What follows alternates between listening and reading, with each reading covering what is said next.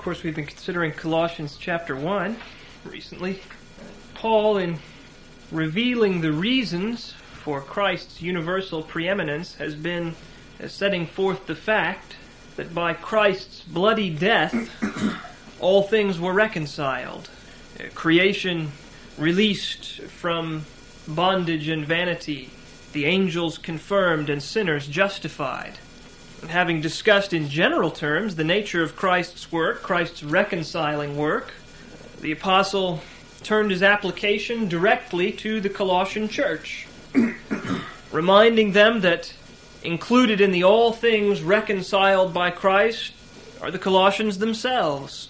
And he was stressing two particular facts uh, in this regard. First of all, that the Colossians had, in fact, been reconciled to God. It was not a process uh, that they were undergoing over the course of years. It was not something being done to them, but it was an actual historical fact, a thing that had been accomplished. And to remind and stress that this was true, uh, he reminded them of their former estate before they were reconciled to God, showing what a great change had happened, how that they had been uh, aliens not citizens, and that they had been enemies of God, not his friends, and that this enmity had been seated in their ignorant, darkened understandings. They had been in unbelief, and their unbelief and the resulting alienation and enmity toward God had been expressed by their engaging in all manner of wicked works this was their real historical condition. They were in unbelief, living in wickedness, with enmity towards God, aliens to his kingdom. But of course, a great change had taken place. They could see that themselves. They were no longer in this condition. They were no longer the enemies of God. They were no longer aliens to his kingdom. A great change had taken place. They'd been reconciled. They were friends of God. And he emphasizes, secondly, how this took place. In the body of Christ's flesh through death. Christ had become a man, a real man. He had assumed a human nature with flesh and blood, just like you and I have. And the reconciliation had taken place in the temple of his body. That was the seed of reconciliation, where the great exchange transpired. And it took place by death by real death, a bloody crucifixion, Christ giving up his spirit. In this way was this great thing done reconciliation, the purchase of redemption. And he revealed, thirdly, the purpose for which Christ had reconciled these Colossians. It was not only that they had been reconciled, and that they had been reconciled in the body of Christ's flesh through death, but they had been reconciled for a reason.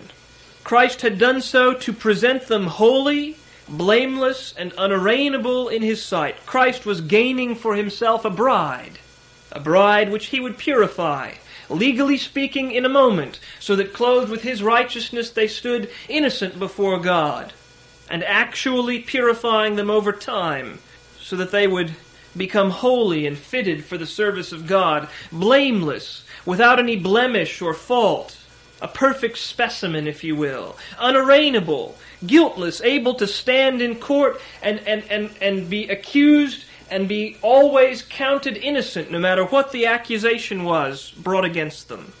All of these things being legally true from the moment of justification, and actually true, uh, actually transformed uh, in a complete way at the glorification of their reunited bodies and souls at the return of Jesus Christ. And so he said, And you that were sometimes alien and enemies in your mind by wicked works, uh, yet now hath he reconciled in the body of his flesh through death, to present you holy and unblameable and unreprovable in his sight. If you continue in the faith, grounded and settled, and be not moved away from the hope of the gospel which you've heard, and which was preached to every creature which is under heaven, whereof I, Paul, am made a minister. In the following verse, then, Paul introduces what we might call a sort of condition that evidences whether or not these things are actually true of the Colossians, and which gives him an opportunity to remind them of also how they received this reconciliation, which was through the gospel, the original gospel, the one first preached to them, the one of which Paul was made a minister. All of these things then as uh, further attacks or defenses against the attacks of these uh, false preachers who had come in uh, and corrupted the truth of the gospel which had been originally delivered to the Colossians. And you, formerly being aliens and enemies in the mind by the evil works, now he is reconciled in the body of his flesh through death to present you holy and blameless and unarraignable in his sight. If indeed you are remaining in the faith, having been founded and steadfast, and not being moved away from the hope of the gospel which you heard, the one announced in all creation under the heavens, of which I, Paul, became a minister or a servant. So this verse introduces a sort of condition. It begins with these words, if indeed. If indeed. The first thing we have to understand is uh, what kind of a condition this is. Uh, what is this the condition of? And how is it the condition of the thing that is the condition of? To answer this, we have to look back again at uh, the context of what we've been considering. Uh, just to give a, a three sentence paraphrase, Paul has said, Christ is the reconciler of all things. That's the basic substance of what he's been arguing here in these last few verses. Christ is the reconciler of all things. And then he added to this, he reconciled you Colossians. Christ is the reconciler of all things. He reconciled you to present you to himself, sanctified. And now he adds this, if indeed you are remaining in the faith. Now, the problem here is that if we use the sort of standard translation that you'll find in, in most of the versions, it appears that Paul is saying that their perseverance is a condition of their reconciliation, doesn't it? It appears that he's saying, you have been reconciled if you are if if you remain if you continue in the faith if you if you continue in the faith you have been reconciled or that they're continuing in the faith uh, their reconciliation is dependent upon their continuing in the faith. That's what it, what it looks like, isn't it, if you just give it a surface reading? But that's, of course, impossible. Um, the entire point is that they were reconciled to God while they were enemies. They didn't do anything.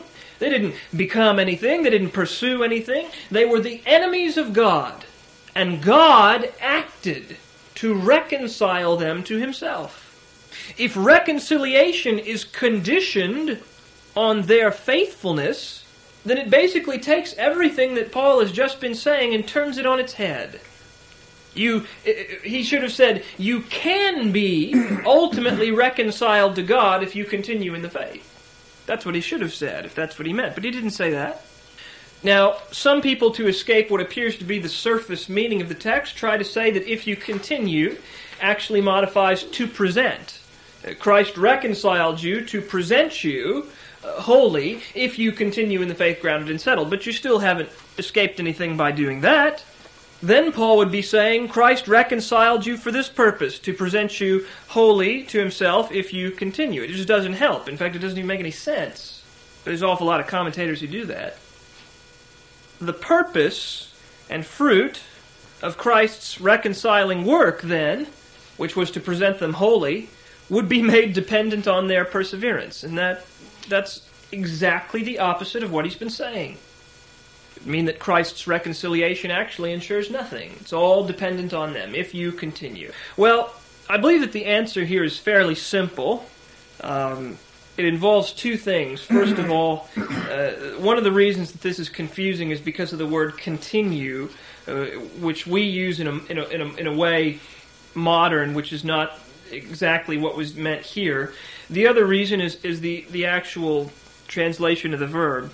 Uh, it is my conviction that this should not be translated if you continue, or if, uh, but should be translated if you are remaining. It is what we call the continuous present instead of the simple present. The Greek present normally, in fact, carries this meaning. If you are remaining, and, and continue, a better modern English translation of continue, which I'll explain momentarily as to why that is, is remain. If you are remaining. The point here then is not that their continuing in the faith is necessary for them to be reconciled or for uh, them to have been reconciled, which makes no sense at all. The point is rather that their remaining in the faith and not turning aside is the evidence that Paul's statement regarding the fact that they've been reconciled is true. If they are being moved away from the hope of the gospel, they are providing the evidence that they were never reconciled. Historically speaking, it works like this. They had been pagans, right? And the gospel was preached to them. And they listened to it. And they professed belief and reception of the gospel and repentance. And they demonstrated a change of life and heart. And they were baptized and formed into a church. And so to all outward appearances, because only God knows the heart of man, to all outward appearances and to all charitable expectations, it was appropriate to say of them, You have been reconciled, saved, become saints of God in Jesus Christ. But now some time has passed since this occurred, and Paul has gotten this report that certain errors have been bothering the church certain doctrines have been intruding into the church. Doctrines that displace Christ. Doctrines that corrupt the original gospel and set up other mediators between God and man and teach works and uh, Jewish ceremonies and mysticism. Paul reminds them, no, you were reconciled in Christ unless you have abandoned those first truths, in which case you show that you never knew him. You never truly believed. So their remaining in the faith then is a condition, if you will, that evidences that they were truly reconciled to Christ. I think this will be a little more clear as we go on. It's important to also look at a small element of the grammar which you can't bring through in translation, but which is there. Uh, in the Greek language, when you make a conditional statement, by using certain words, you can indicate whether it is an optimistic statement or a pessimistic statement. In other words, whether or not you expect what you are saying is true, or whether or not you expect what you're saying is not true. We, we do that in English um, with things like, uh, uh, he went to the store, didn't he? You see, we add those little extra words to indicate that uh, we pretty well believe that he did go to the store. It's an optimistic statement. It's like this in the Greek. This is uh, what you call a first class condition. It is stated optimistically. Paul uh, believes that this is most likely true of them, that they are, in fact, remaining in the faith. It's not to say that he doubts it. This would be too strong of a word. He has heard about things going on in Colossae that force him to admit that it is possible that some may have abandoned those truths that were first preached to them. But he doesn't think that it's happened. It's not likely. And so we could paraphrase Christ reconciled all things. Christ reconciled you. If indeed, and I think that this is the case, you are in fact remaining in the true faith.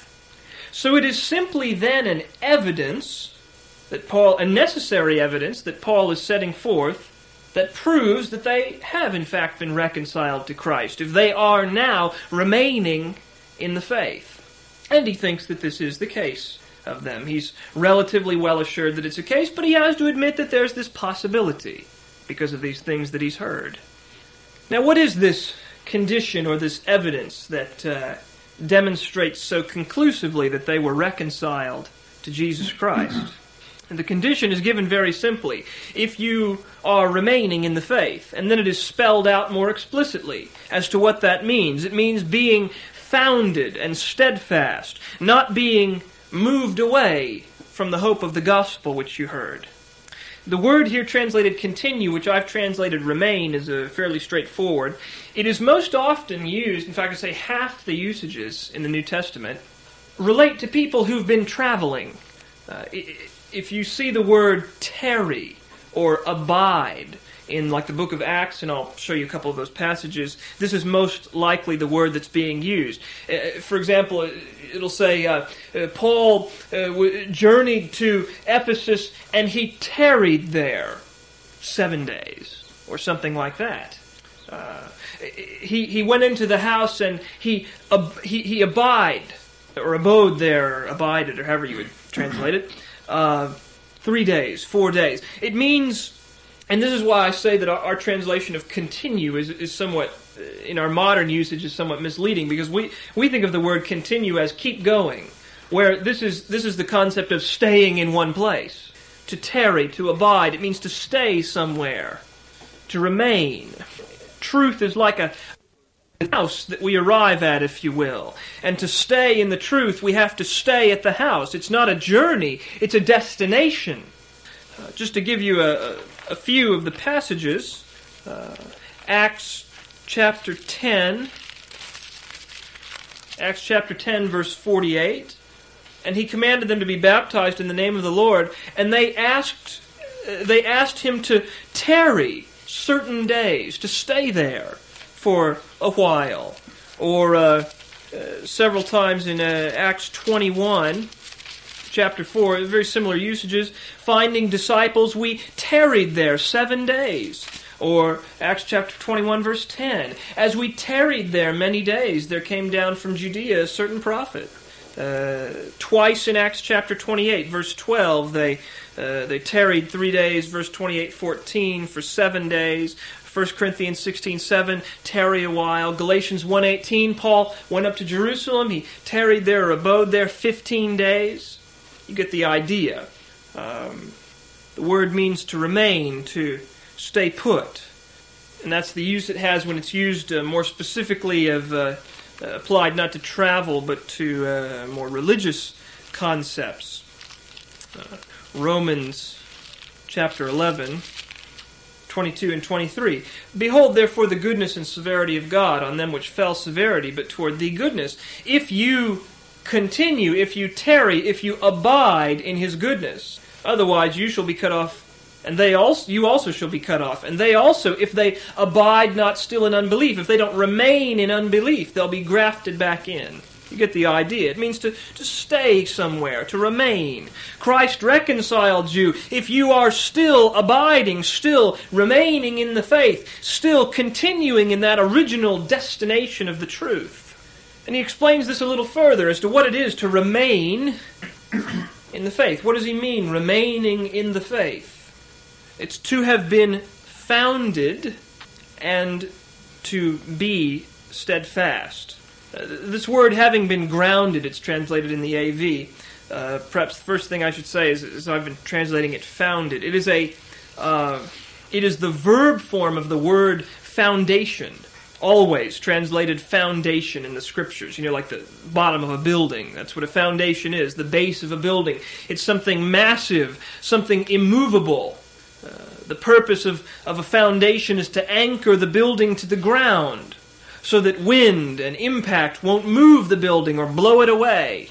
A foundation is that, that is inadequate or that is poorly made will result in structural damage to the building when wind or rain or storms come and beat against the house. Matthew 7, we were just reading, the man who, who, who, who founded his house upon the rock, the wind, uh, the rain, uh, storm comes and beat against it and it doesn't fall. But the guy who has the inadequate foundation, the one founded on the sand, it's not very stable, it's not strong, it's not massive.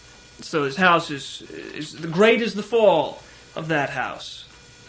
The person that remains in the faith is the one who has been founded. The verb tenses are very important here. Remaining is a present condition, but it has a past cause. They have been founded. Remaining in the faith results from having been firmly founded in the faith. What happens to the shallow rooted plant? It dries up and blows away or it's choked out by weeds. But you don't see it at first, you know. Two plants come up, one has a deep root, one has a shallow root. They look just the same. But what happens? One doesn't remain, the other one does. Why? It's because of something that happened before. Something that happened before they ever really grew up. It's a present result with a past cause. Only those who are firmly rooted gospel hearers will abide to bring forth fruit. Now, what is it to be firmly founded in the faith? First of all, it's to hear the true gospel and to believe it and to put it into practice. If you don't hear the truth to begin with, then your foundation is insufficient insofar as your truth was corrupted. If you don't believe the truth, you have no foundation at all. If you hear it, uh, but you don't do it, your foundation is sand. But primarily here, I think Paul is speaking in terms of the content of the gospel that they heard, because that's what we keep coming back to over and over again here. The original gospel, the message that was preached, the things that were declared. The one that remains, if they are remaining in the faith, it is on account of the fact that they were properly founded in the right gospel to begin with. And that took place when the gospel was first preached to them, not when these other errors intruded. The second description of remaining is being steadfast, uh, firm, immovable. That's what the, the word means, better translation than settled. Uh, it's used two other times, 1 Corinthians, both times. Uh, 1 Corinthians 15, 58. Therefore, my beloved brethren, be ye steadfast, unmovable. Steadfast is the translation, but he explains it by the word unmovable. Also, 1 Corinthians uh, 7.37. Uh, nevertheless, he that standeth steadfast in his heart, having no necessity, but has power over his own will, and is so decreed in his heart that he will keep his virgin, doeth well. The one that is steadfast is the one that is immovable, the one that has no necessity, the one that has power over his own will, that is resistant to compulsion. It's a cause and effect relationship here also. If you are firmly founded, then you become steadfast. If you are not firmly founded, then you are easily blown about by every wind of doctrine. To be steadfast, then, is to hold on, to be firm, to be staying in one place. Those things are the opposite of his third description, which is not being moved away. This word is used here only. It's a simple compound, and the meaning is just as simple. It's uh, the one who's not remaining or abiding is the one who, by definition, is being moved away. A house that is not firmly founded over time will not be steadfast. The house that's sitting loose on the foundation will be moved from one place to another. The gospel hearer that is not firmly founded will not be steadfast or firm under trial or temptation, but will be moved away. Under trial or temptation of false doctrine, they'll be moved away by those forces of error. Now, what is it that they'll be moved away from or not be moved away from, as the case is? It's called two things here. First of all, it's called the faith. Second of all, it's called the hope of the gospel. Faith is the broader term, essentially encompassing all the basic truths which would have been delivered to them in the course of evangelistic and foundational preaching.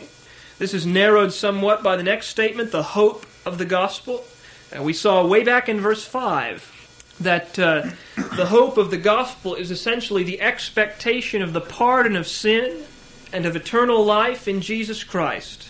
And as that culminates and occurs in his return preeminently, brings also a longing for that day. But it's preeminently the expectation of pardon of sin and reception into eternal life brought by believing the message of the gospel peace, reconciliation, righteousness, redemption, God as Father, no condemnation, eternal life. The enjoyment of Jesus Christ forever. This is the hope of the gospel. And so Paul then has set forth these truths. Christ is the reconciler of all things. He reconciled you. At least, uh, this is true if you are still remaining in the faith, having been firmly founded by sound gospel preaching, so that you're steadfast against trial and error, and therefore not being moved away from the hope of the pardon of sin that is in the true gospel. If this is true of you, Paul says, and I'm relatively certain that it is, then you indeed bear the marks of ones having been reconciled in and through Jesus Christ.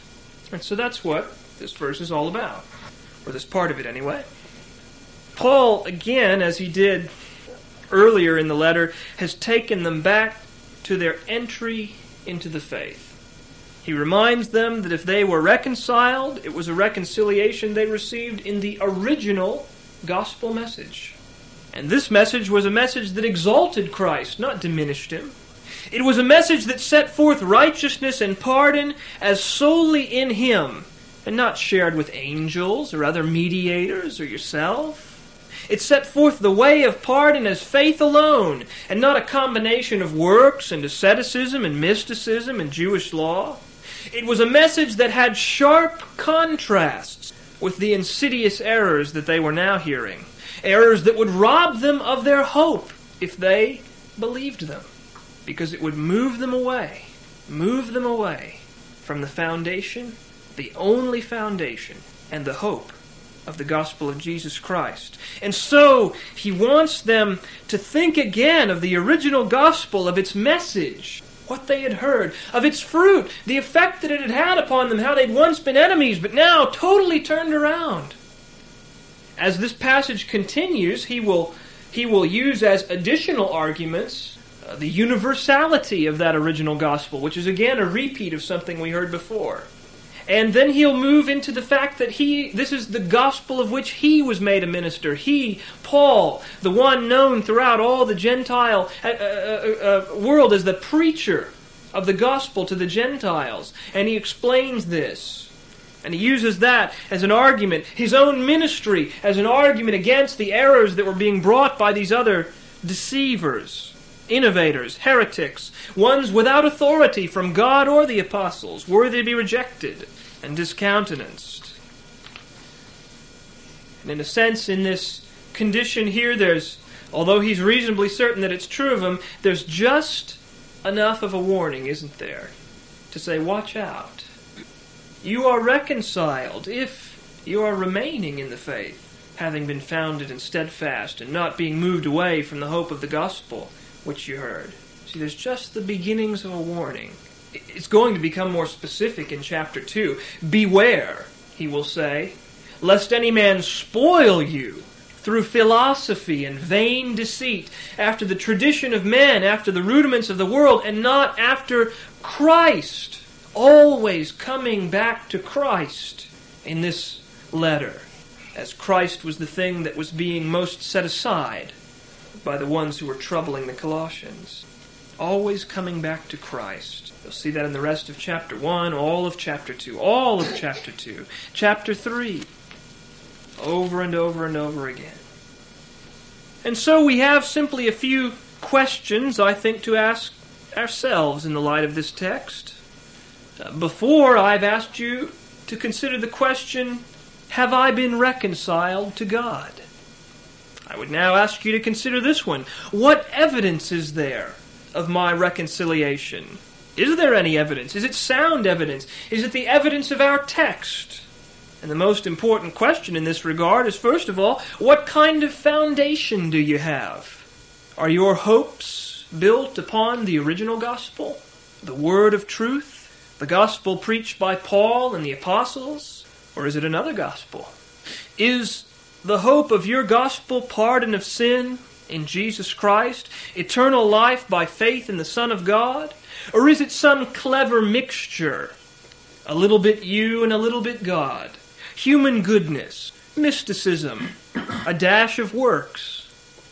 Are you firmly founded so as to be steadfast, or are you thrown about by every wind of doctrine, always seeking to hear or to tell some new thing? Are you anchored against temptation? Are you anchored against trials? Are you anchored against false doctrine? Have you been remaining, or are you being moved away? Remember, there is no substitute for the truth. There is one gospel. Believe on the Lord Jesus Christ, and you shall be saved. Come unto me, all ye that labor and are heavy laden, and I shall give you rest, the Lord has said.